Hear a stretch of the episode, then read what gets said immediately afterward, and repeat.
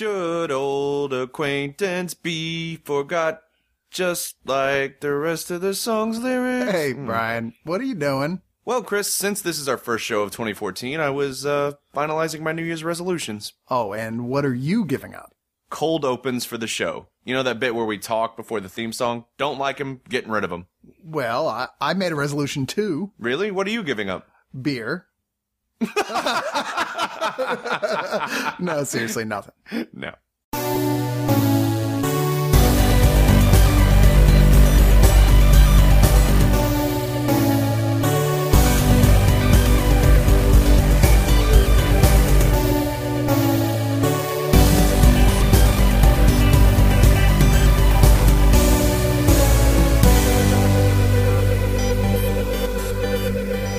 Welcome, calendar men and New Year's babies, to the first digital noise of 2014 here on oneofus.net.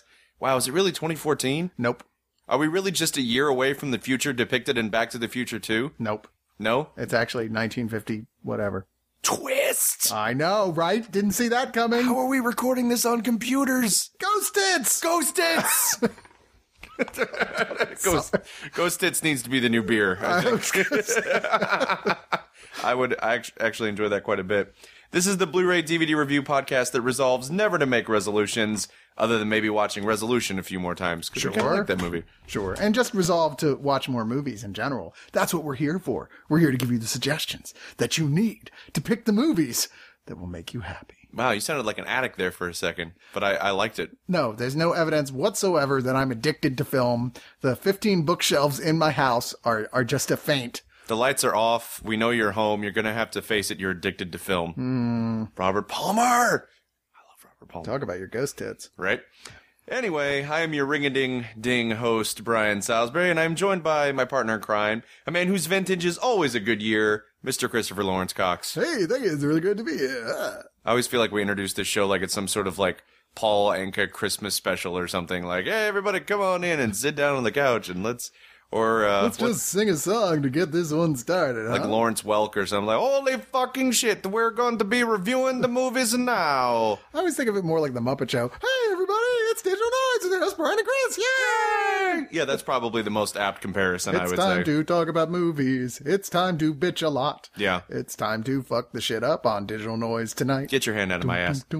I wanted to remind you that you can find this show, just like all of our content, on iTunes if you just search one of us in the podcast section. You can also follow the show on Twitter at DigiNoisecast. It's D-I-G-I Noisecast.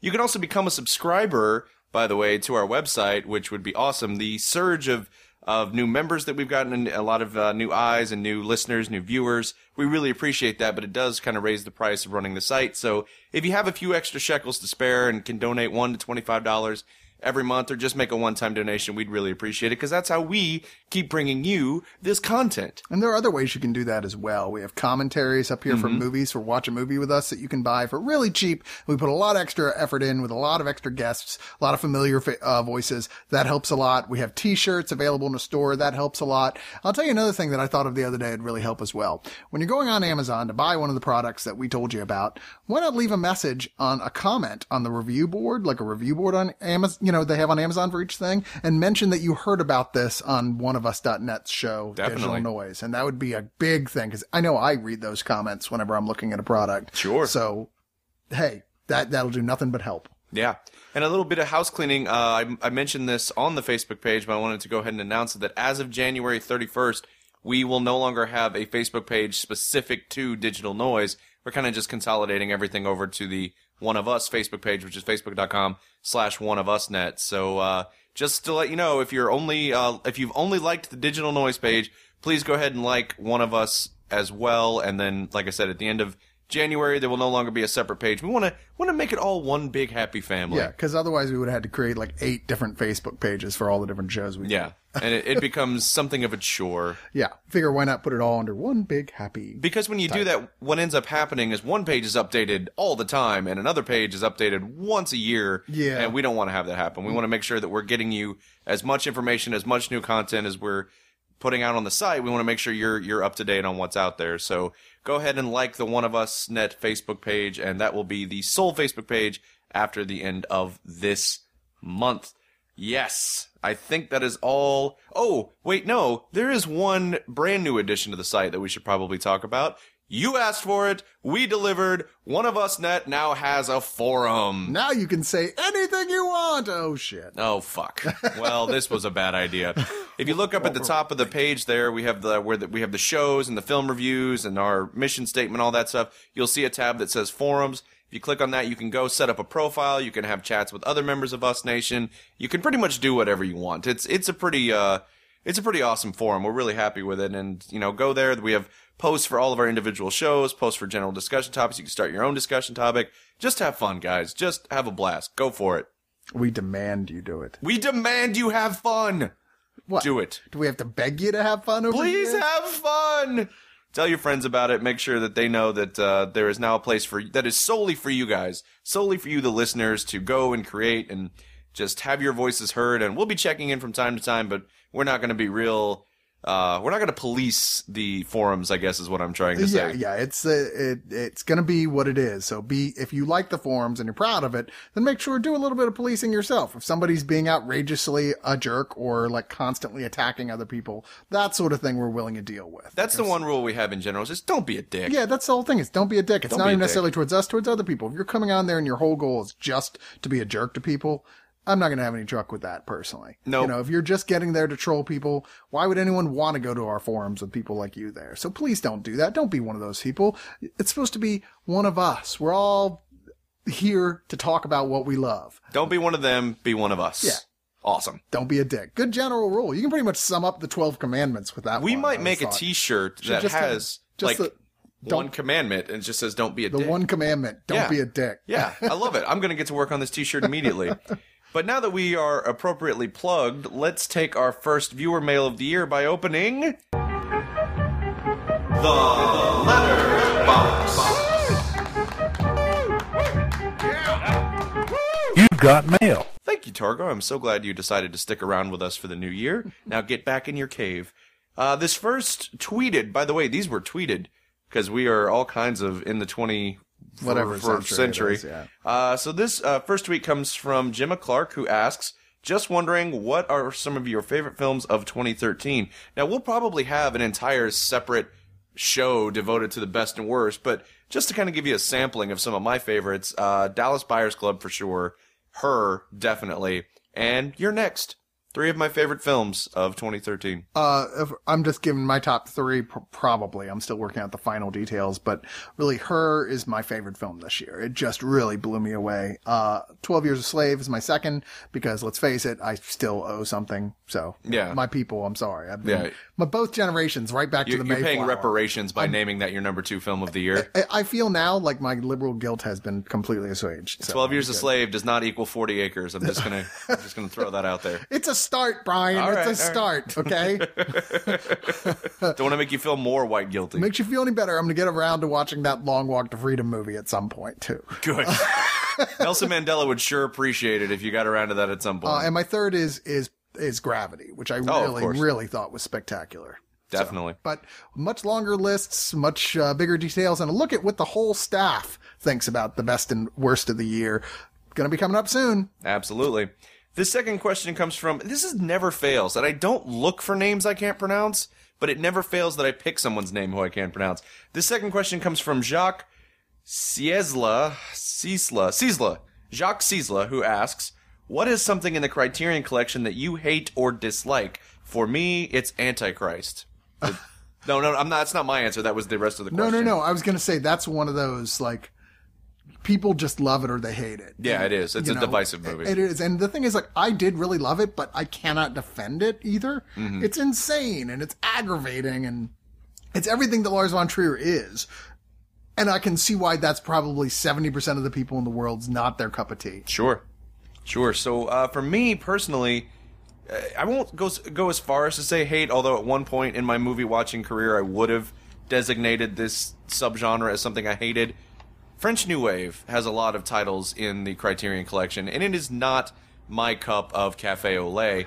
However, um, you know, I, I again with Criterion, it's not so much about m- picking movies that are my favorite movies. It is about picking movies that they feel is important to the scope of cinema and the history of film. And I can completely understand on that level why you would include French New Wave because it was incredibly influential and still continues to influence directors. Uh, but if I have to sit through Breathless one more time, I may kill somebody with the cigarette that I've been smoking the entire film and smoking since I was four years old.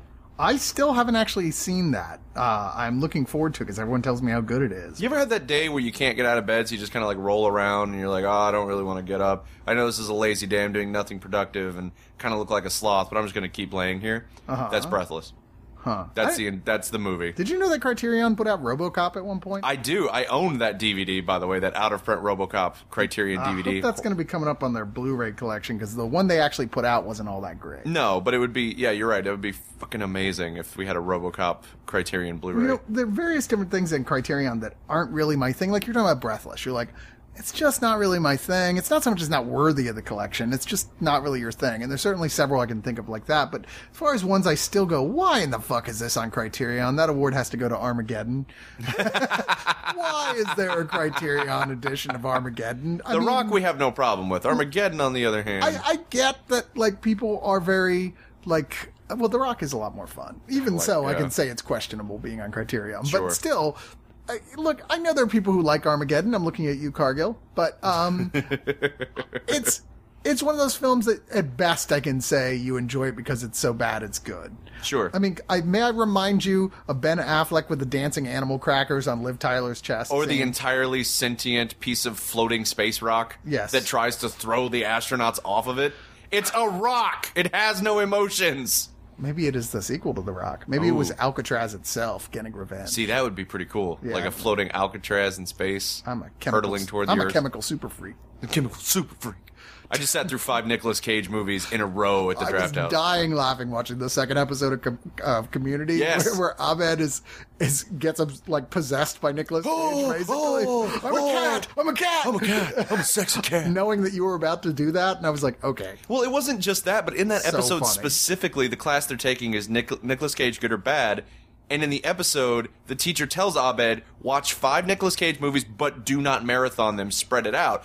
Basically saying it's dangerous to watch five Nicolas Cage movies back to back to back, and that's exactly what I did on Sunday. And in Community's defense, I am a little warped because of it. what were the five movies? Out of curiosity, I, I only heard the first two: Vampire's Kiss and uh, Leaving uh, Las Vegas. Leaving Las Vegas. Which I thought was funny. After leaving Las Vegas, they gave us a tumbler glass with Nicolas Cage's face on it, despite the fact that at that point, nobody wanted to drink ever again. Right, sure. Uh, Firebirds was the third one, which. Never even heard of that. Yeah, it's an like late 80s, early 90s action film that was like, remember Top Gun?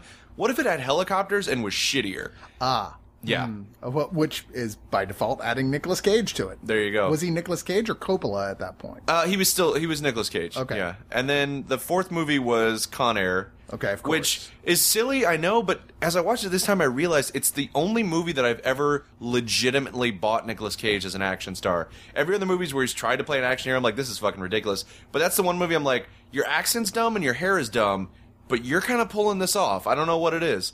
And then we, the last film was a great sort of fuck you switcheroo because it started up they were like look i know we do all these marathons we always try to focus on 35 millimeter and make that the, the sole presentation method but this film didn't have a good 35 millimeter print so i'm sorry it's got to be digital. So we're all thinking wow this must be good if they're willing to you know break the 35 millimeter rule. So it starts up and we see john a john woo film we're like oh shit it's face off that's going to be awesome. Yeah. And then Windtalkers came across the screen, and you could feel the whole audience go, "Oh fuck, really?" I kind of like. And then all of a sudden, boom, that stops. The theater goes dark, and a 35 print, a well loved 35 print of the Coen Brothers Raising Arizona oh, starts. Oh, nice. And it's like, you motherfuckers, you got us. Even so, I'd like to point out that I think he's a convincing action star in Face Off. Yeah, I don't know. Still, even I don't know what it is. I, I don't. I, I- can't put my finger on it exactly. I giddily love that movie. I do too, but even that movie, I'm like, it's it's not an action star. It's Nicolas Cage, and and Con Air is the only movie I'm like, oh, Nicolas Cage is an action star. And then as soon as the credits roll, I'm like, that's a ridiculous thing to think, but it happened. yeah. Well, what are you gonna do? I I had a blast. I'm really glad that they did. Uh, I I would have preferred it if they called it cage match, but they just went with caged. So what are you Cage match do? would have been better. I agree. Why aren't you working for the Alamo? Don't freaking know, Chris. Sorry. Oh, oh. Okay, Are so you doing Vampire's Kiss there? It seemed like that. Such a good movie. You guys should watch Vampire's Kiss if you haven't. We're gonna go ahead and close the letterbox for this week and move on to the reviews. And reminding you yet again that we will have a, a little image for every item that we discuss that we review, and that image will take you directly to Amazon. Even if you get there and you don't buy the specific thing that we reviewed, as long as you get to Amazon via our links, anything you buy benefits the site, and we really do appreciate that. Keep doing that. And if you are buying something that we reviewed on there, like I said, please leave a comment on the Amazon page uh, that links back to us or mentions us. That'd be like, this is where you heard about it. Tell your friends, tell people you don't know on Amazon. Well, we're going to start this week. I've kind of dubbed this episode Janu Scary because there are a lot of horror films that we need to talk about this week. There are. And right out of the gate, we're going to talk about Insidious Chapter 2, which is, of course, the sequel to James Wan's fantastic haunted house thriller, Insidious, which came out, I believe, in 2010, 2011? Uh, yeah, 11. Okay, Uh, and, you know, the thing about Insidious 2 is it is better than a horror sequel of this sort should be by Agreed. a sizable margin. That being said, it followed too close on the heels of The Conjuring, which is a much better film. And I think a lot of people had their excitement up so high that it was tempered by the fact that it's just, like I said, just not as good a film as that. Well, I I think honestly, in terms of story, in terms of character, it's just as strong as Insidious. Where it falls short is it's not as creepy as Insidious. Well, it, it falls back on a cliche that is like there's a lot of use of cliche that then they expand and do something interesting with. Agreed. But the one that they do that drives me crazy is like the woman in the white wedding dress with the black the black hair, which is mentioned and dealt with a little bit towards the end of the first one. Here, she's kind of the main villain of the film. It's brought up with the character of Josh, uh, who we've already seen at the end of the last film. Sorry, spoiler. Played by Patrick Wilson, has been possessed by the spirit. Uh, so we start off with sort of this premise: something's wrong with Josh. Is he possessed? Is he not? Well, we're reasonably sure as a viewer he is right off the bat. Lots of images of the creepy bride in white walking around while his wife, played by Rose Byrne, isn't sure if she saw what she thought she saw.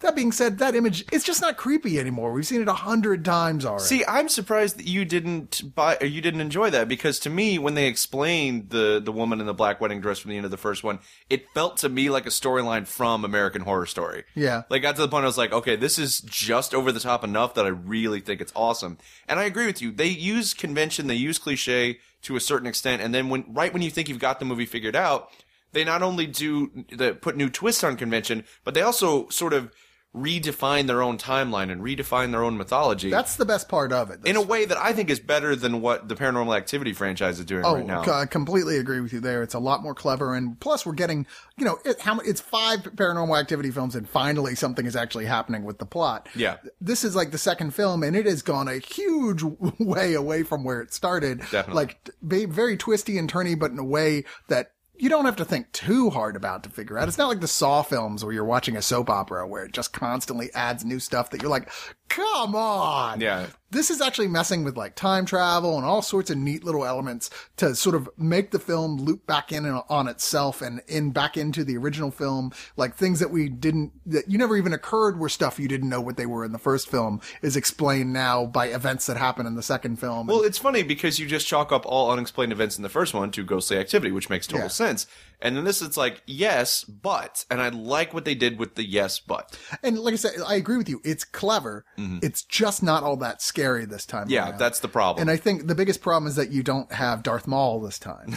You know? And let's face it, Darth Maul is a scary ghost. That I was- mean, he was yeah. scary enough when he was alive.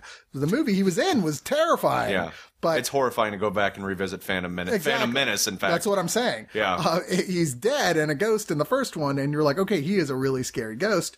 Yes, I know it's not really Darth Maul. Someone's going to comment that, but come on, Yeah. he looks like Darth Maul. I'm calling him Darth Maul. People, somebody commented that we got color blindness wrong. I know. It was just I was like, like- you guys, come on. come on, I know. You're taking this shit a little literally.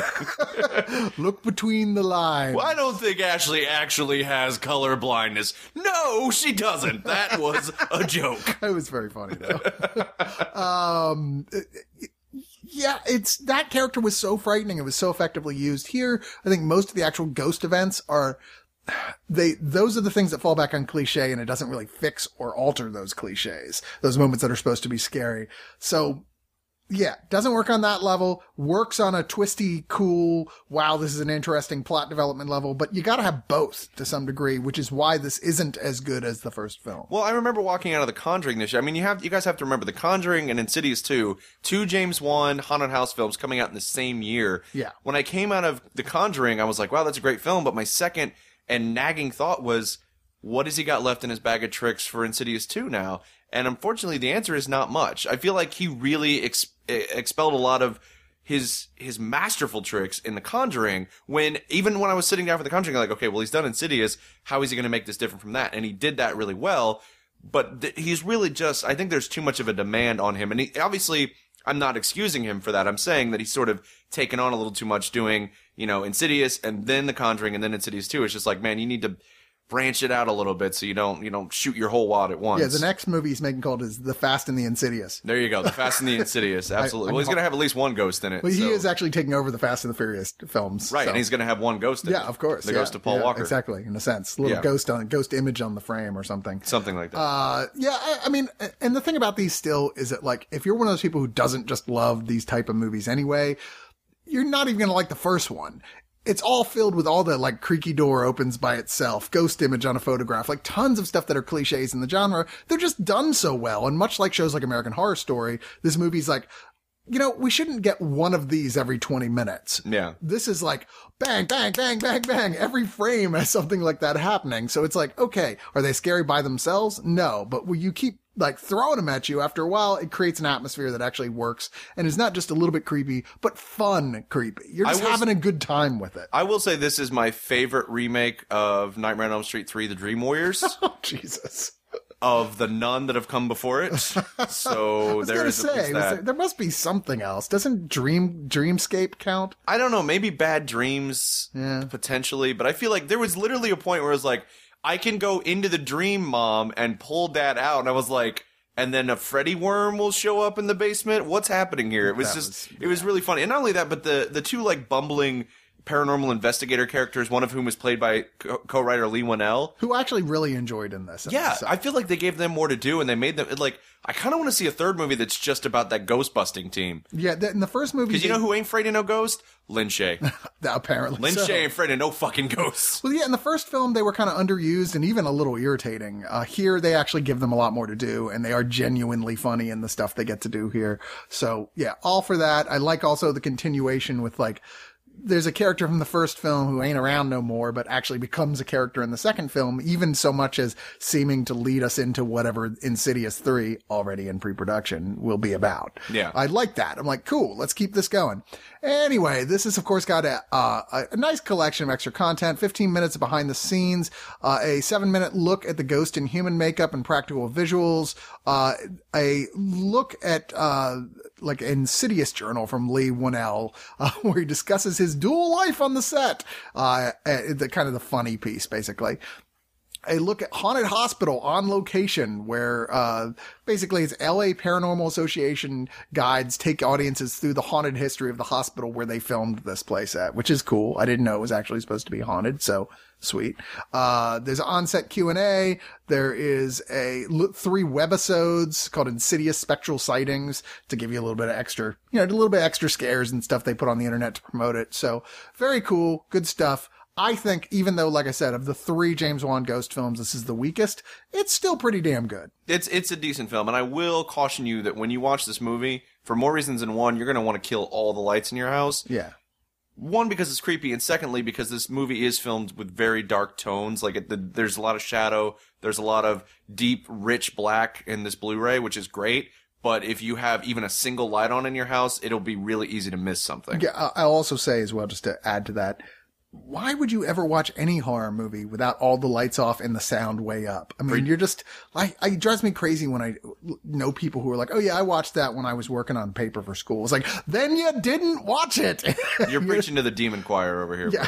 like it's all about creating an atmosphere and you're not going to get scared if you're also going like, okay, subsection A, paragraph B. I watched this movie in an empty office building. I was the only one in there. It was two in the morning, so that was pretty awesome. And he's not lying. That is actually how he watched it. yeah, it. it So, was it was kind of horrifying. But uh, I was telling him the first time I ever watched The Exorcist was on like a tiny little black and white TV at private school with this little like arts crafts shed that was like almost a mile away from the, the main dorms in the middle of the night when I was supposed to be there for like a detention type thing, like working on a paper as punishment. Instead, I found this old TV, plugged it in and dusted it off. I was like, Oh, look, The Exorcist starting. I never did see that. Scared the fuck out of me. Weird how that works. yeah. Well, moving on from Insidious Chapter 2, we're going to talk about the complete burn notice, which is about a ghost that sets people on fire. No, it's, No? it's not. It's, Oh. I, I thought we were doing horror. Yeah, okay. Well, not anyway. Jan, you're scary, really. Except the weird question is, how come of all the seasons of the show, the only ones that stuff that ever came out on Blu-ray were season two, and then the follow-up made-for-TV movie uh, that focused on a prequel about Bruce Campbell's character. Other than that, all the rest of the seven seasons, nope, just came out on DVD. And sure enough, this Burn Notice- Notice box set comes with just those DVD sets, and that's it. Okay. uh, including that final movie, of course. But what this is, is this was a USA Network show that aired from 2007 till 2013, starring the very likable Jeffrey Donovan as a very competent uh, spy who's in the middle of a job gets a basically told, sorry, we can't do that. You've been burned. It's like, wait, what? And so then he's got to drop everything and kill a bunch of people and get out of there. What it comes down to is apparently intelligence agencies issue burn notices to discredit or announce the dismissal of agents or sources who are announced uh, considered to become unreliable. The problem is for him is he didn't do anything wrong. Are you reading from the CIA handbook yeah, over there? pretty much. That's what I Okay. got. I mean, I don't know what you're talking about. I don't have the CIA handbook. No one does. That would be a bad thing for us abort, to have. abort.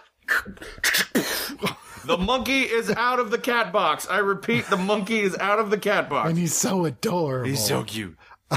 Uh, so this show, all seven seasons, is about him tiny bit by tiny bit getting pieces of information about who is the person who ordered this burn notice on him. Basically, the agency has him set up where like, you need to stay where you are in Miami. If you stay there, we won't kill you. But if you leave Miami, all bets are off, which is a convenient way to keep your low bu- budget, budgeted show Yeah. in you one have to stay in location. Miami. Uh, fortunately, he has the You help. could also just put a dome over the top of it. True. Fortunately, he has the help of several people always there. One is the ga- gorgeous Gabrielle Anwar, who plays Fiona, who is a ex IRA operative and his ex girlfriend, who basically is all, for all extents and purposes, stalking him to try and get him back as a boyfriend. But, uh, you know, she is really hot and it's kind of hard to, you know, I mean, come on. Like, stalking is not a cool thing to stalk anyone. But if Scarlett Johansson was stalking me, I'll allow it. it's you know you're going to be a little nicer about it is all i'm saying plus she's an incredibly competent uh, spy on her own right so she helps him a lot along with so you can have the running sexual tension throughout the show also helping is bruce campbell playing sam sam axe weird name Sam Axe is a great name. uh, who is a obviously aging, somewhat retired covert operative and former Navy SEAL who still works with the FBI, but is good friends and owes a lot to uh, the lead character, uh, Jeff- Jeffrey Donovan's character, Michael Westen. So he basically is his connection to try and get him little. Here's how we're going to help people for small amounts of money jobs. That turns it into.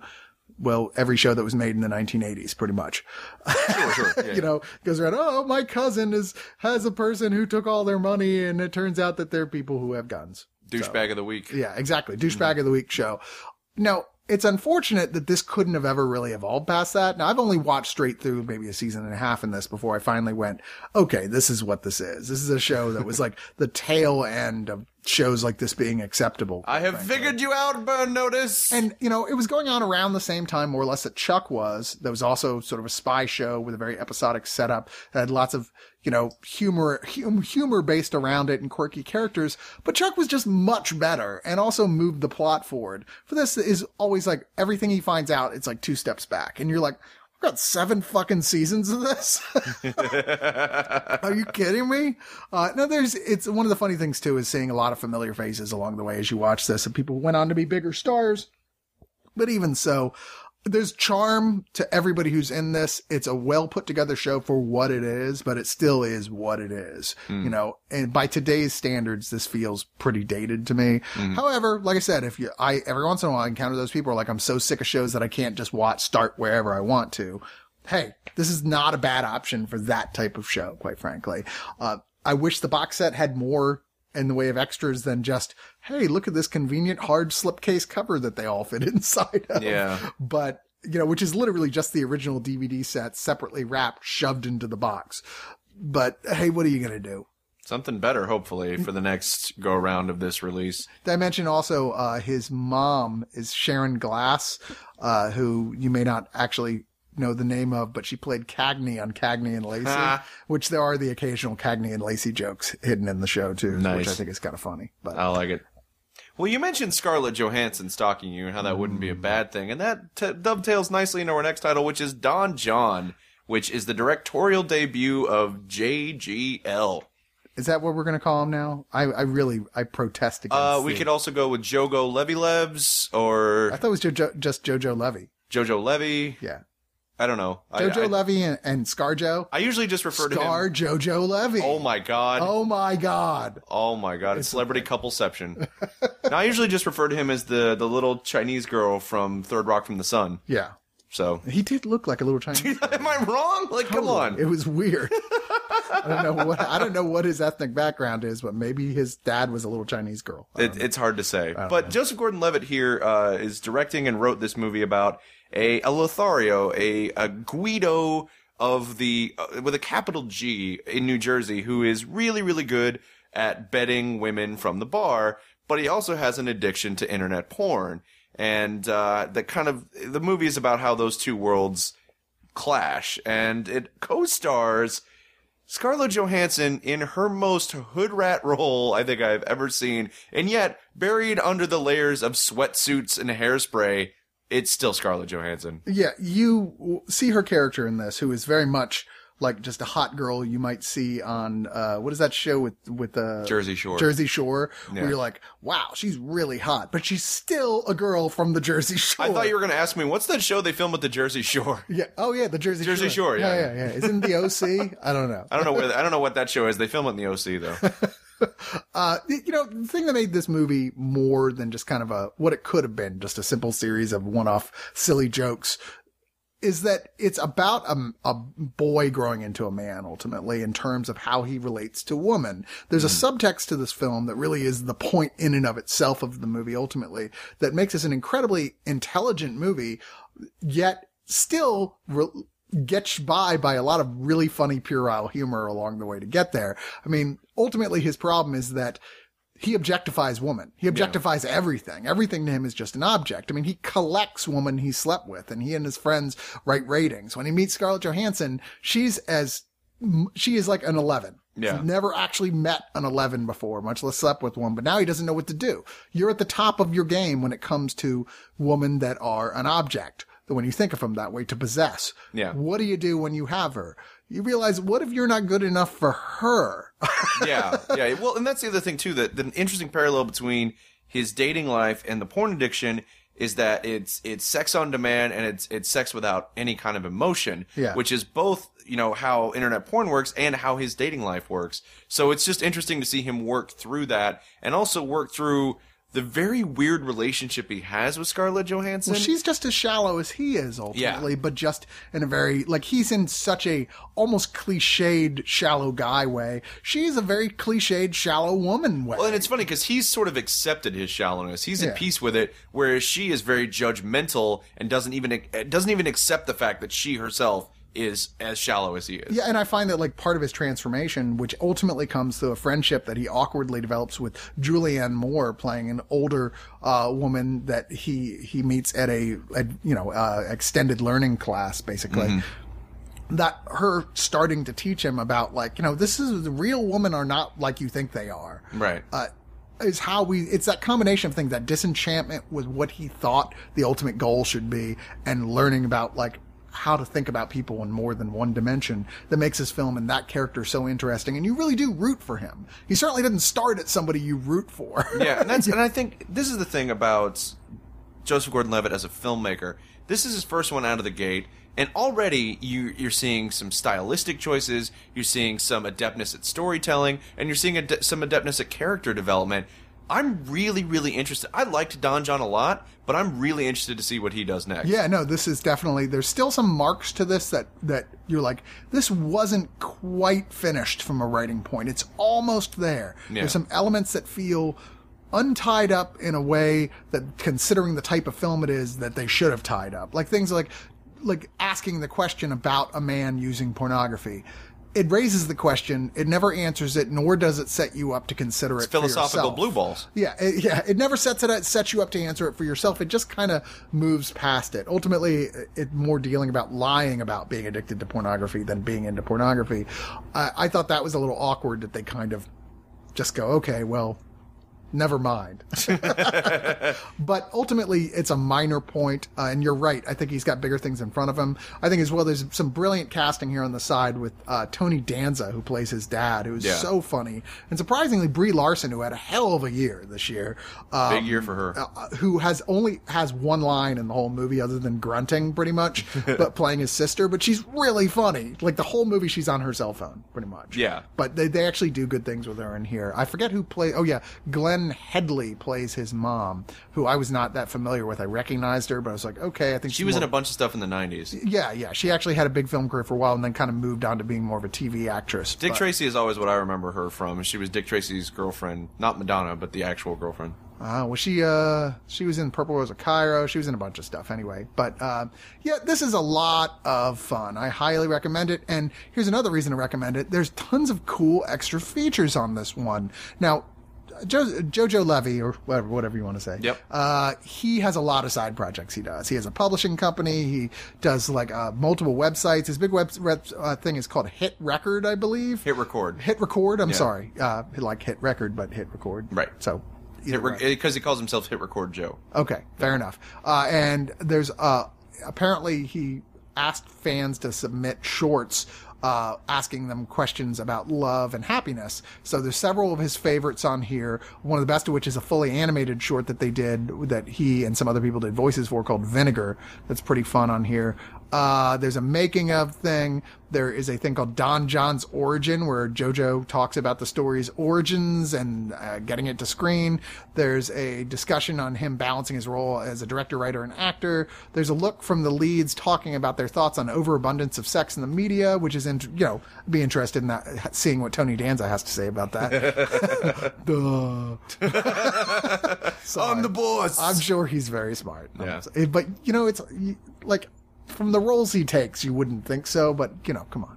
well, I mean, we had that same issue with Keanu Reeves, and then we saw side by side. and We're then- like, oh, It turns out he's like a Mensa graduate and all this stuff. You're like, oh, really? Tony Danza, in his spare time, is uh, working at the physics lab at CERN. he's working on the Hadron Collider. Yeah. He is the boss of the Hadron Collider.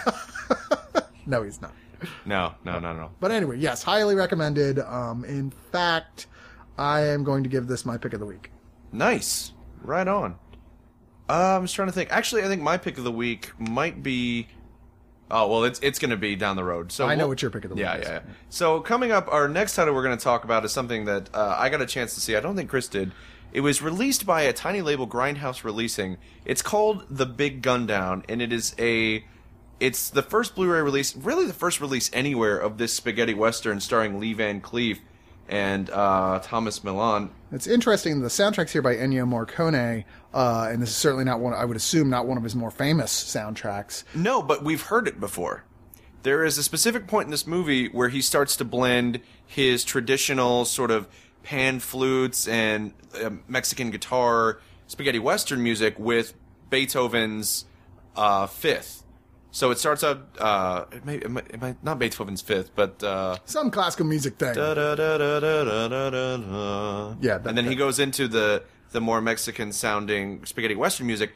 And Quentin Tarantino used that in *Inglourious Basterds*. I was uh, listening. I was like, I've heard this before. Well, it's interesting because uh, there's a very famous New York jazz musician named John Zorn who made a whole collection of very well received uh, tributes to Ennio Morricone's music called The Big Gun Down. Oh, There's nice. A whole bunch of them uh, that are all done like filtered through New York acid jazz, basically. That Gotcha. pretty damn cool. I have to loan those to you. You'd Yeah, no. like them.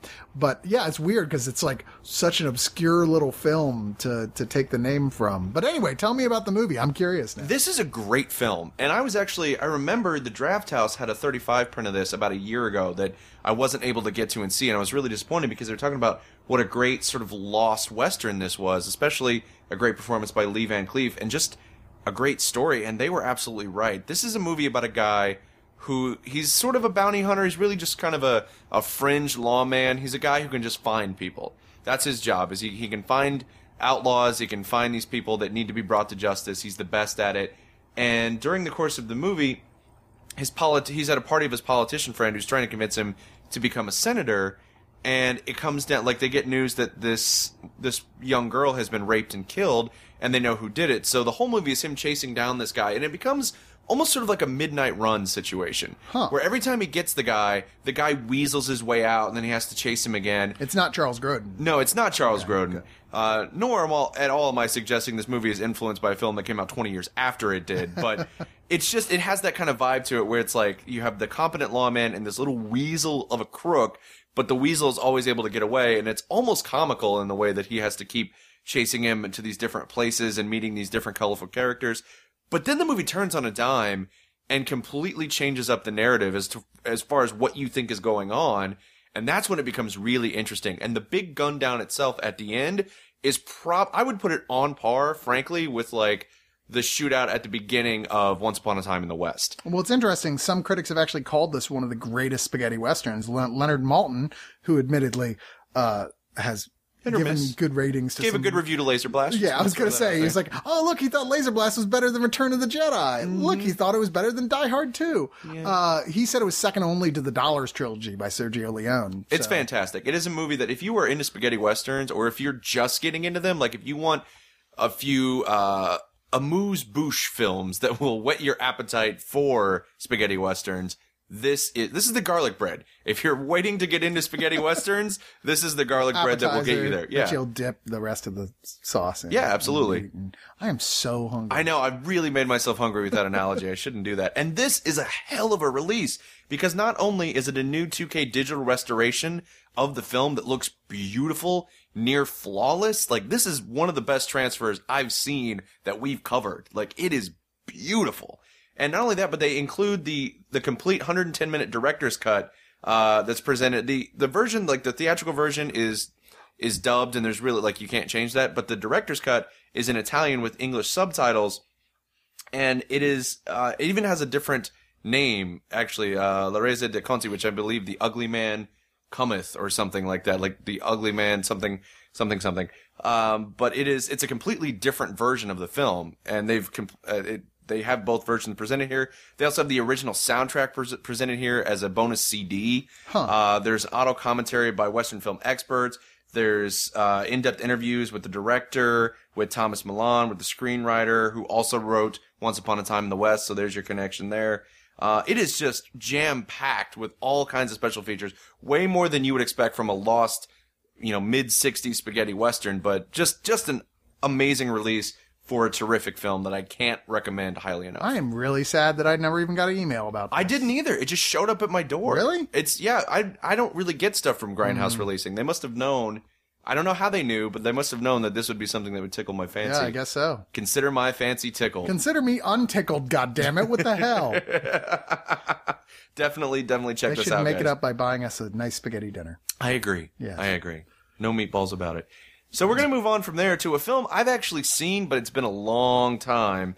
That was just released on Blu-ray, and that is Nightmare City. Getting back into the horror films for a second here. And Italian films, for that matter. Indeed. Uh, this was also has been titled City of the Walking Dead or and City of the Living Dead. Uh, don't. It's not.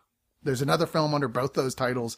Not that. Now it's being released as Nightmare uh, City. This is by um, Umberto Lenzi, who's probably best from, uh, known for his absolutely horrific and terrible horror film Cannibal Ferox. Fuck that movie. Yeah, seriously. I can't stand Italian cannibal films. I can't either. And you know what? It's it's one of the few places where I'm like, a lot of times I'm very live and let live with what you want to like in terms of movies. But people who are like wearing the T-shirts from Cannibal Holocaust, this movie's great. Fuck those people. They give all horror fans a bad name. I don't know. Some people love that shit. Eli Roth loves that shit. I'm just. I'm like- gonna rest my case right there. Yeah. I saw something the other day where someone was insulting someone. It's like, hey, guy who probably owns all of Eli Roth's movies on DVD. I was like, Oh, it was in Community. Was it Community? He, Yeah, called yeah. his former partner uh, Eli Roth DVD owner. yeah, yeah. It's like, ooh, that stings. Burn. Burn. Uh, no, Ooh, face. don't get me wrong. This is a bad movie. It's super bad. but it's one of those films that is really so bad it's entertaining as hell. The effects are awful, but they're constant. It's a zombie film that they said, no, no, no, it's not a zombie film. It's a disease. It's a radiation sickness film. it's it's the one that starts at the power plant, just right? so happens to have, uh, people who can't be killed except being shot in the head, who whenever they bite someone else, turn into one of them as well. Not a zombie Not film, Not a Chris. zombie film. They're diseased. They're infected. But right. it's everything that you want from a cheesy horror film that never stops going. It starts with American TV reporter Dean Miller, who's at a, un, at a European airport waiting for the arrival of a scientist he's supposed to interview about a recent nuclear accident. But this other plane shows up and makes an emergency landing. The plane doors open and that guy, including, and also like a clown car amount of zombies pour out of this thing and just start attacking all these well-armed soldiers and somehow win. Do you think they have to check their own limbs as as you know separate baggage, or can they carry that Only on? if they're actually removed. That's good to know. I mean, in at least in the beginning, everyone is well armed. Get it? well armed. I but get it. so he runs off. He's trying to let people know what's going on, but the minister of civil defense shuts it down and his TV station down. But it doesn't matter because these things are everywhere instantly, and it's a very generic sort of horror film. But it's remarkable in the way that it's just so silly. The way they try and sci- to scientifically explain why these things exist and why shooting them in the head is the only way to kill them. I mean, like these really ridiculously lame explanations. The way that like the effects are, I mean, there's so much blood, but it all looks so fake. It's laugh out loud funny. Mm-hmm. And that these zombies constantly rip women's shirts open. There's more boobs in this than any horror movie I've probably ever seen. They're just like, before I eat you, I'm going to rip, tear your boob off first. Just There's because. a scene where he literally, the guy cuts a woman's like the front of her boob off in slow motion with like a knife and then pick, pulls it off and eats it. And you're like going, why? So you can see her other boob sitting I guess so. Yeah. I I can't- didn't think zombies really cared about cutlery. There's a chase scene on a roller coaster. Not a roller coaster that's running, just them running up a roller coaster while their zombies are chasing them up the structure. Hey, why wouldn't you want to see that? I'm Yeah. just saying. Yes, it's terrible. Yes, it looks awful. yes, it's fucking funny. Yeah. All the way through. And it even is so lame to try and tie it all to do a whole I'm gonna spoil it for you. I'm sorry. There's no there's no real plot here, but it ties it back up with one of those. It was all a dream. I used to read Word Up magazine. Oh wait, oh. I just got a phone call. It says I need to go to the airport to interview a, a scientist with a recent nuclear accident. And then ends with the credits like going, the nightmare has just begun Yeah. or something stupid like that. You're like, okay. this this to me is in that grand tradition of the the Italians.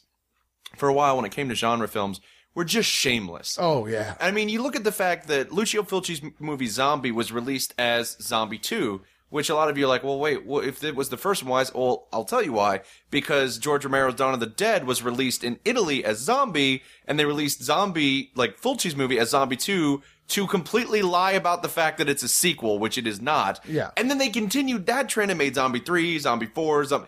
So this, to me, like, is rolled into that grand tradition of just like, however we can trick people to go to the theater to see this, this terrible movie, that's what we're going to do. But I, this is one of those ones that, like I said, it's so terrible that it's kind of wonderful. Uh, and there's so many things that you're going to laugh out loud during the length of it. I mean, there's just so many little things that are not supposed to be funny, but they're fucking funny. Yeah.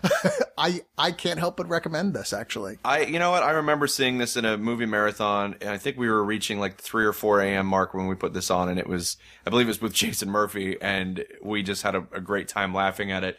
And I will point out, much like the last film we talked about, The Big Gun Down, this too has an Inglourious Basterds tie-in. Oh my God. And that the lead actor is uh, a guy named Stiglitz? Hugo Stiglitz, which is the name of the like super badass character among the bastards in Inglourious Basterds. It really disturbs me that Quentin Tarantino sits around at home watching and rewatching Nightmare City. it should disturb you that we sit around rewatching and watching these movies and then figuring out which movies he has watched and rewatched. You're right. That is more disturbing. Yeah, you pull back from the painting and you just see the guy painting the picture of the guy painting the picture. Inception. Boom! Ghost tits. Ghost tits, boom! You guys look up ghost tits on YouTube. It's hilarious. Seriously. Moving on from Nightmare City to Toad Road. Uh oh.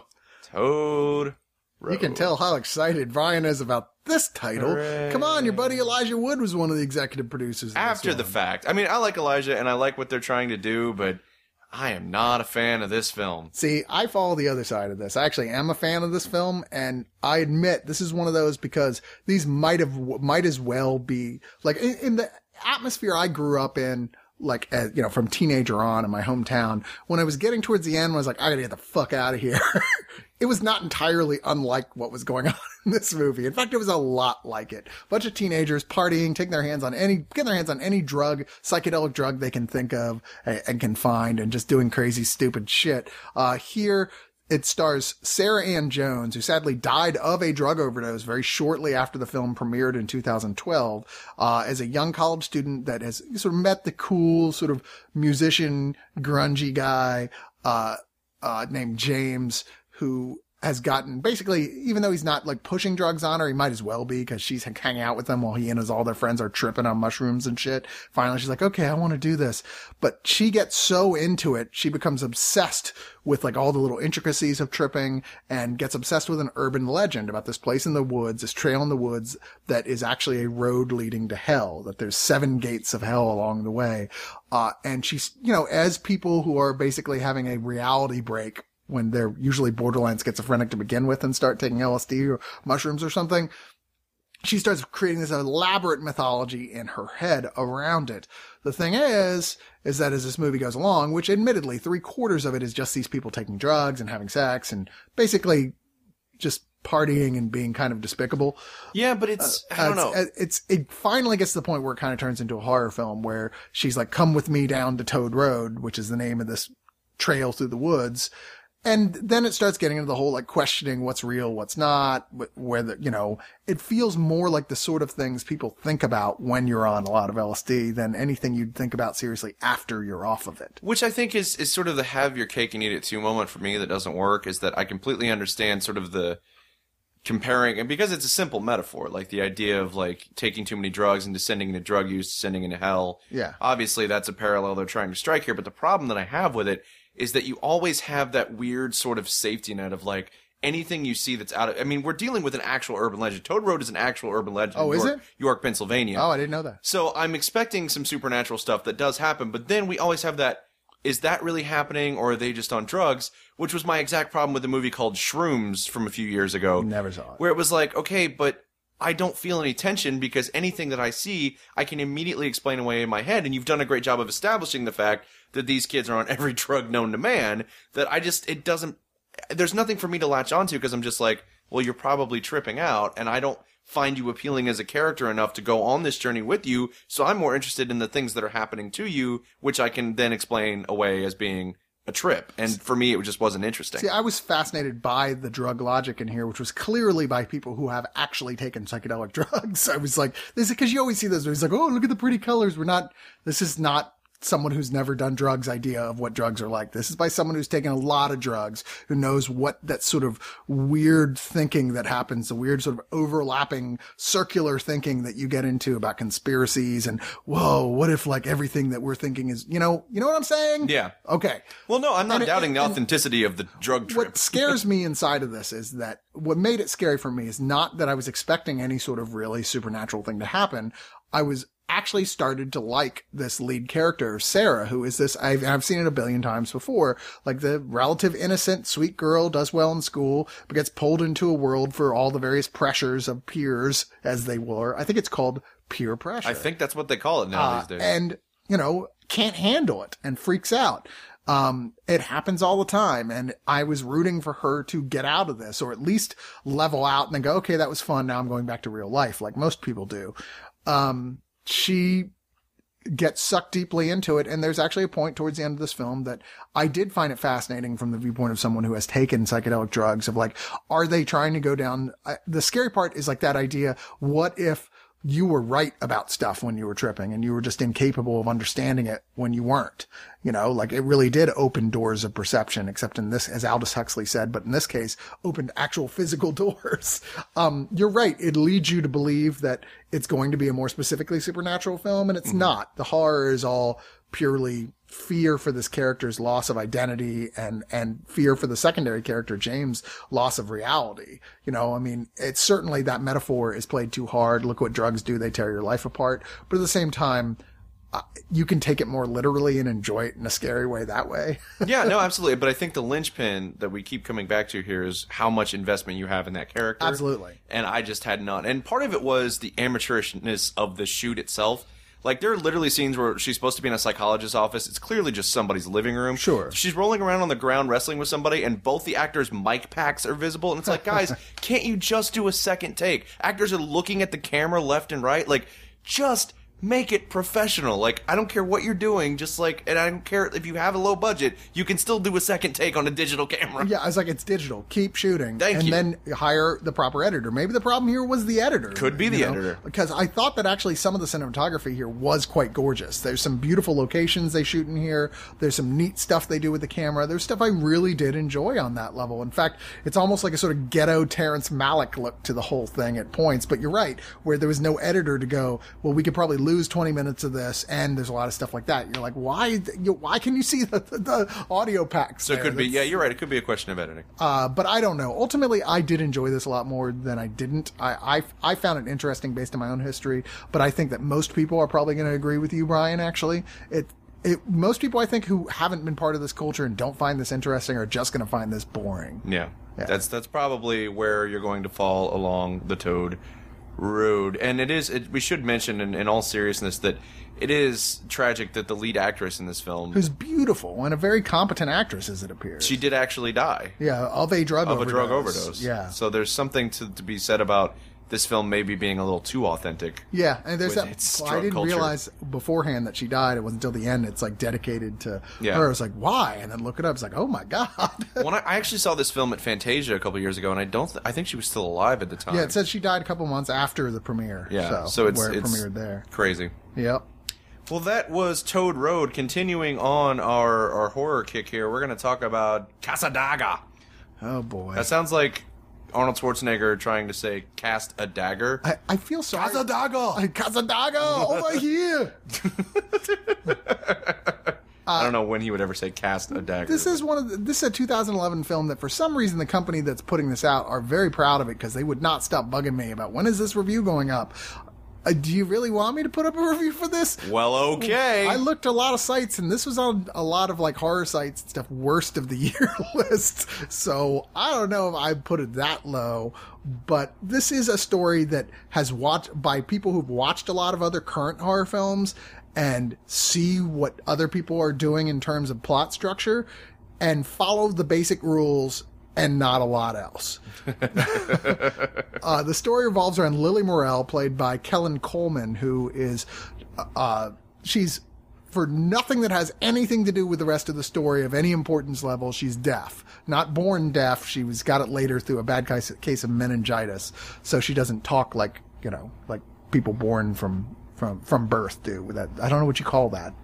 Mute? No, no, no. You know when they have they have kind they talk like this. Oh, I don't know what you call that. I, I, don't, I don't know. I don't know what the wording is for that, but uh, very short. She's a, a children's teacher, art teacher, and very short, shortly into the film, we see her little sister, who she's talking about. Oh, when you graduate, we'll go to France together. She dies because she's listening to French instructions on her headphones. She gets hit by a car. She's like, okay, I I got to get out of here. There's nobody left in my life. So she finds a connection uh, with a woman named Louise Fletcher who owns a school and is like, okay, I knew your mom. She was a great artist.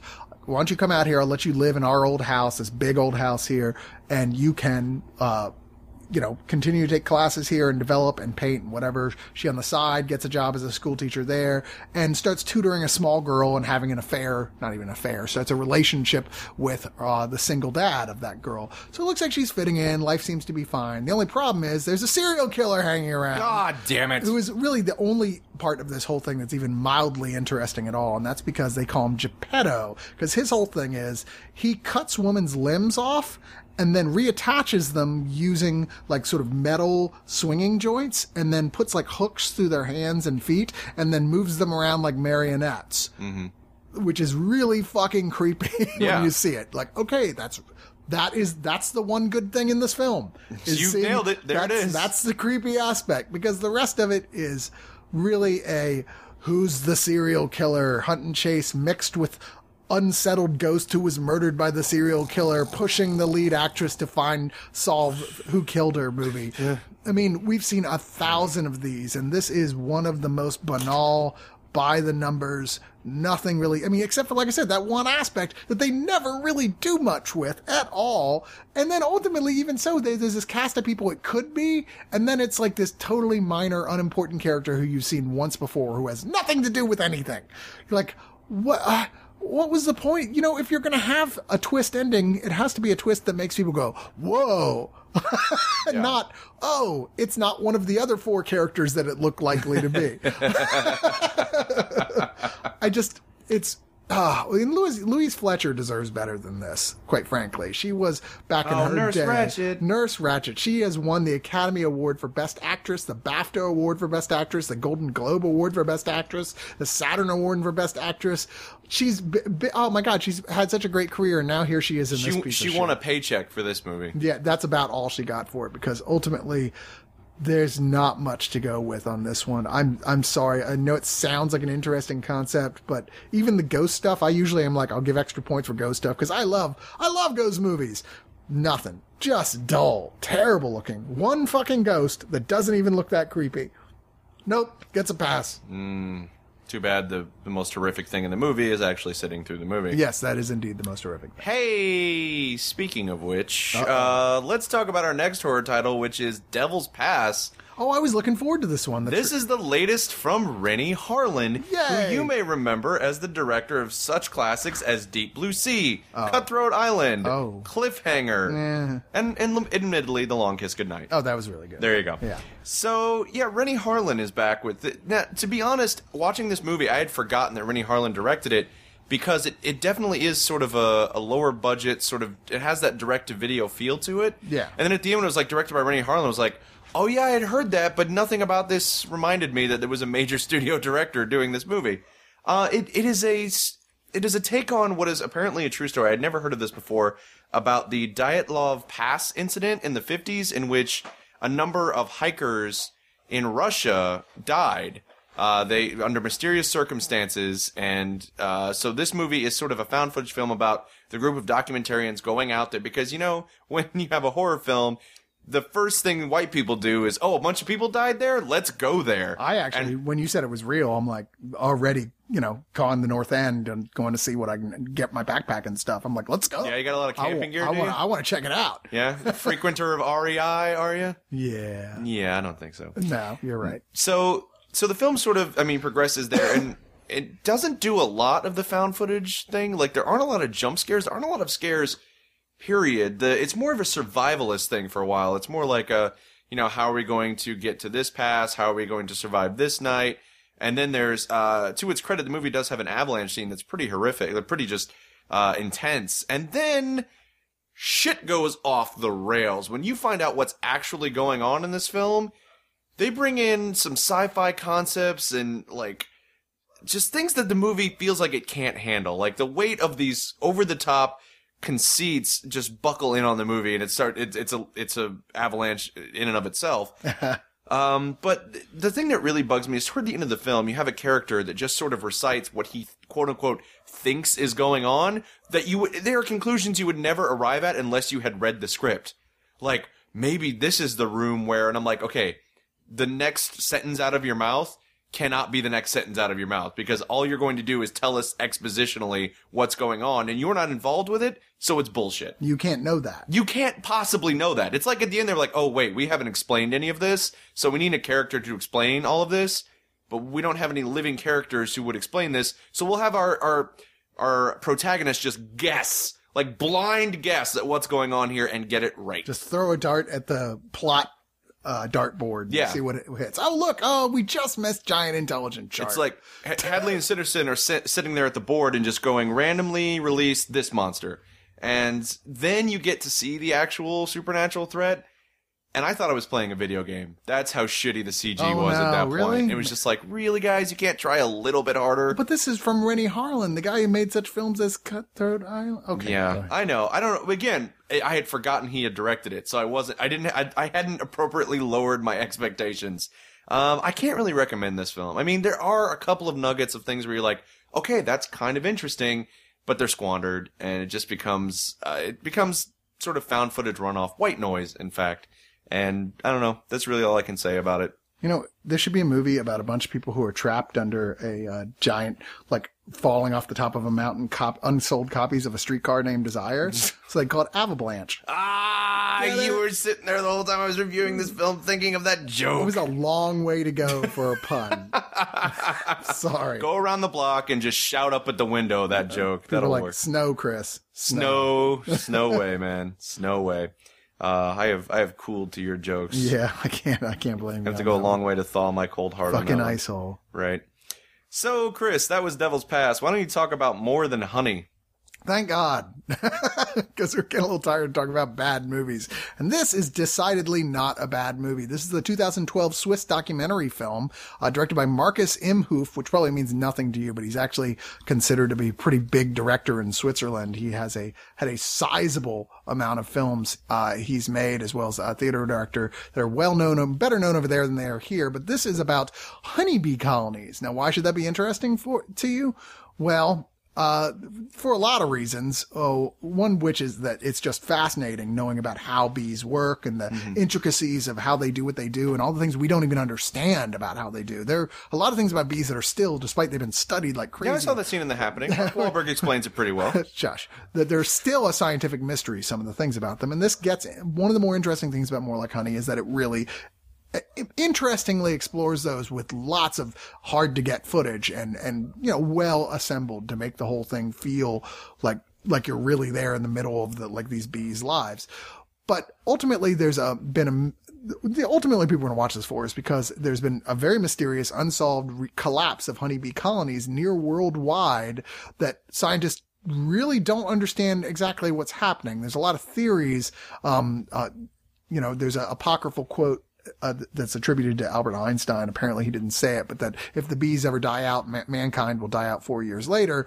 Uh, not necessarily true, but it is true that if bees weren't here, 80% of our food supply would be gone, which is kind of where you would get- say something like that. Yep, from. that's Thunderdome shit. Uh, I'm ready. And this takes a look over the length of the film of the various different things that they see are definitely affecting these bees and trying to understand what's going on. Why are they all dying out? And it never really comes up with a specific answer. It more has a sort of, I don't think it's one thing. I think it's a combination of all these different factors, all these things going on, uh, a lot of which have to do with, you know, big corporate ways of, of, of, uh, you know, with you know uh, uh, what do you call them uh, fertilizers and pesticides and uh, bee husbandry and things like that that are just they're not taking into account the bigger picture and ultimately they're all having this cumulative effect. At least that's what the director is going with here. But it's not one of those oh we're going to make you so paranoid type of films. It's not one of those oh, oh god the end is coming the end is coming. It's more than anything just a fascinating look at these fascinating creatures. That's very well done uh, with a, a good soundtrack and really interesting people who've devoted their whole lives like interviews with these people since they were children were involved with being beekeepers and and know everything there is to know about this world and they're interesting people. They have a lot of cool stuff to say about it and plus honey is tasty Where the bees going? Nobody seems concerned about the bees. You look around, ain't no more bees. Where the bees going? You need to apologize to the bees. No. Mark Wahlberg. I'm sorry. Hey, hey bees, where you going? You you disappearing? What's that about? All right, say hi to, say hi to your queen for me. Uh, this also comes with a couple extra interviews with people, including with the director himself, who talked about why he decided to make this documentary. Uh, uh, so quite a few deleted scenes, a behind the scenes piece showing how some of the macro photography was accomplished, which was very difficult, uh, and a couple other little bits and pieces here. If, if this subject sounds like it's interesting at all to you, which it should be, because this could be a much bigger issue in the next few years, then give this a look. It's a damn fine documentary. You will find me wandering the wastelands looking for the last precious source of power, which is honey. Pure, pure honey. Yeah. Honey, or honeycomb cereal, as the case may be. Yeah, yeah, yeah. It's not small. No, no, no. There's barely any left. Ah, These are dead. bees are dead. Well, that brings us to the last title of the show, which is also going to be our giveaway. And it's from our friends at Drafthouse Films. This is The Act of Killing. This is a documentary that uh, came out this year and ended up on quite a few people that I know, at least, their best of the year list. And wow, um, it this is a little bit hard to describe. It's going to be really hard to describe as we're telling you what it's about, why you should watch it. You're going to hear the description. You're going to think to yourself, why would I want to watch that movie? Um, but stick with us. But stick with us. because- It- you do want to see this movie. You really do want to see this movie. So, Act of Killing is a documentary about Indonesia and specifically what happened in 1965 in Indonesia when they declared communism illegal and began this I don't know how else to describe it. I mean, it was a, it was a holocaust. They just started going around killing anyone they accused of being a communist. Now, it's like McCarthyism meets Hitler. Like, they literally just went around and institutionalized and celebrated the murder of anyone they deemed as being a communist threat. And now you have these guys whose whole job it was at the time to go through and interrogate and murder and dump these bodies. And now, not only are they not brought up on war crimes, not only are they not in prison, they're celebrated as rock stars. Yeah, this is the society that follows if one of those things happen, the bad guys win, and there's never any comeuppance. Yeah. This is years later, they're older men. They're just like, yeah, they're like, hey, the heroes from back in the day who got rid of all the communists who weren't doing anything wrong. And, and in a lot of cases, it wasn't even about that. It was literally like the Salem witch trials, where it was just like, I don't like you very much, so I'm going to accuse you of being a communist. And since we have no actual legal system whatsoever, as soon as I say you're a communist, these guys are going to come in and murder you. And they even got the youth involved. Like, they used paramilitary, mercenaries, and gangsters. Gangsters, like we're we're working for the government. Yeah. Journal, like the local newspaper was calling people out as being communists just so they could be killed. yeah. It's uh, fucked up. And there was lots of like just people doing that so they could get take over their businesses Yeah. and stuff. Like the gangster community was using it to build their own assets. So now the gangsters are basically in charge of the country. Now, what separates this from a regular documentary though is something else entirely. The the idea that's going on here is that the director Joshua Oppenheimer has invited several of the people who were these war criminals from hell Butchers. to reenact the killings and the activities that happened during this war, this not really a war. War involves two sides. Yeah. Uh, but this, ethnic cleansing. ethnic cleansing or, or, or philosophical cleansing Yeah. uh, to make dramatic scenes depicting their memories and, and how they felt about it. And as it goes along, as they're going, oh, we're going to do these like in different genre styles. We'll do this one like a musical. We'll do this one like a gangster film. We'll do this one like a Western. As it goes along, we watch one of the people in particular, uh, Anwar, slowly start to, it to, to sink in what he actually did Yeah. and who he is as a person. And it's haunting Yeah. watching this guy slowly, like, basically realize that he is soulless. Yeah. and it's amazing to watch. Yeah, it's it's a beautiful film in that the way I mean the way it's shot, the way they filmed them filming these movies. I mean, some of the cinematography is just it's a dreamscape. It's it's Yeah. And the whole time you're just thinking about what a sad history this place has had and how terrifying it is to this day. To this day, they bring in like this paramilitary group called the uh, Basilia Youth, I believe, if I'm not mispronouncing that, who still to this day are like, we're going to round up and kill all the communists. And they're, you know, the vice president of Indonesia's up there like, you guys are all heroes. And it's like, are you fucking kidding me? Yeah. They just, they have never woken up from this, this nightmare that they're in where just because you believe something different is, is cause enough to be murdered. And it's just, and they, it's still institutionalized. That's why these people never feel like villains to, you know, the world that they're in because they're not like in Indonesia, they're heroes. And it's just, you have to wrap your mind around that. And it is interesting to watch them kind of work out some, not really work out, but just face some personal demons as what appears to be just this sort of innocuous project. Like, oh, let's make a movie about some of the things you did. And all of a sudden they get really into it. Like, oh, I want to make it this way and I want to do this shot. And then they even start criticizing their own performances. Like, at the time, I wouldn't have done that. I wouldn't have said that. I, you know, and, and then again, you just see those, like you said, you see those gears working and, and some of them do start to realize. And then the even more interesting part is the ones that really it clicks. And then you listen to their mental gymnastics to try to be like, well, why don't they, why don't they, uh, you know, instead of bringing me up on charges, why don't they bring up the Americans for killing all the Indians? And it's like, well, you're That still around. Nothing Like you're to still, do with that. yeah, right? exactly. It's like, first of all, okay, fine. And secondly, like, you're still walking around free. I don't, like, who are we going to prosecute on the other side of that? uh, you know, it's interesting. This, of course, goes back to, of course, the idea of the banality of evil, which is like these guys are all, they're just family men. They live totally normal lives. They're really kind of boring people, quite so frankly. Yeah. Uh, and like even the way that they envisioned themselves when all this was going on, they envisioned themselves as Hollywood heroes, which is part of the point of this director of setting all this up as like genre things, where he's portraying them like these ex- super exaggerated Hollywoodized stereotypes of heroes. At one point, one of them's dressed up as a cowboy in a jungle. Yeah, and while they're committing like special effects driven acts of torture and murder inside of it, and it's like this fascinating experiment that the director did to try and see. I wonder what would happen if we did this. How can we guys. wake these guys up? And wow. I mean, there's nothing else like this. Nobody's ever done anything like this before. Nobody's certainly ever filmed anything like this before.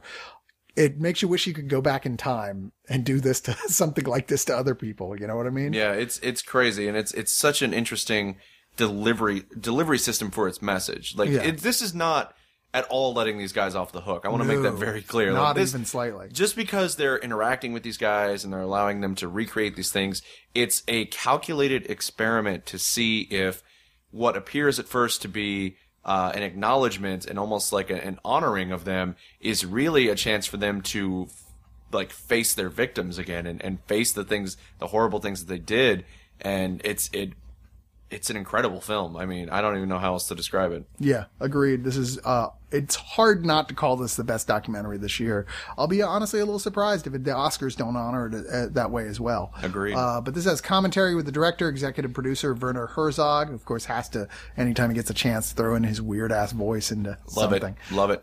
Every movie should have a Werner Herzog commentary Agreed. track. Uh, interview with Oppenheimer on the show Democracy Now, an independent news program about this. Um, a uh, look from the from Vice with Errol, Werner Herzog and Errol Morris, uh, the filmmaker, about what talking about what makes this film unique. A series of uh, a lot of deleted scenes, uh, a bunch of trailers, and a booklet that is a reprint of executive producer Errol Morris Morris's eth- essay, "The Murders of Gonzago," uh, originally published in 2013, that take a look at connections between the Indonesian history that underlies this and the history of U.S. involvement in Vietnam. That was a, the subject of his film, The Fog of War. Ultimately, it's a great package, a great movie, one of the films that's going to disturb you, and you will go back and watch it again. It's the rare documentary that you don't really know what's going on until the end, and everything is going to seem in a very different light that happened early on in it after you've seen the whole thing. Yeah. You will go back and rewatch this, so it makes for a great giveaway. Yes, it does. It's it, you know it's going to it's going to affect you definitely. Yes. Uh, and Drafthouse Films has donated. We have a, Blu-ray DVD combo pack of this film to give away. And as you know, we do sort of a creative writing type prompt that we do for our giveaways. So what you're going to want to do is first follow us on Twitter uh, at at one of us net, and you're going to post. Uh, let's see. I don't want to see. I don't want to do anything too related to this film because I don't. I don't want to tap into the darker aspects of the lizard brain of. And I'm not. I'm not putting you guys down. We all have that that darker lizard brain. I don't want to. I don't want to bring that out. So instead, what I'm going to do is I'm going to ask you legitimately, what if you were a documentary filmmaker, what topic would you want to explore and maybe just a little bit of why? Obviously you have 140 characters, not a lot to work with. But just a quick like what would you want to be the subject of your documentary and why? And then just hashtag that uh, Act of Killing giveaway. Yeah, uh, we will not be accepting answers that involve the spill crew. This is true.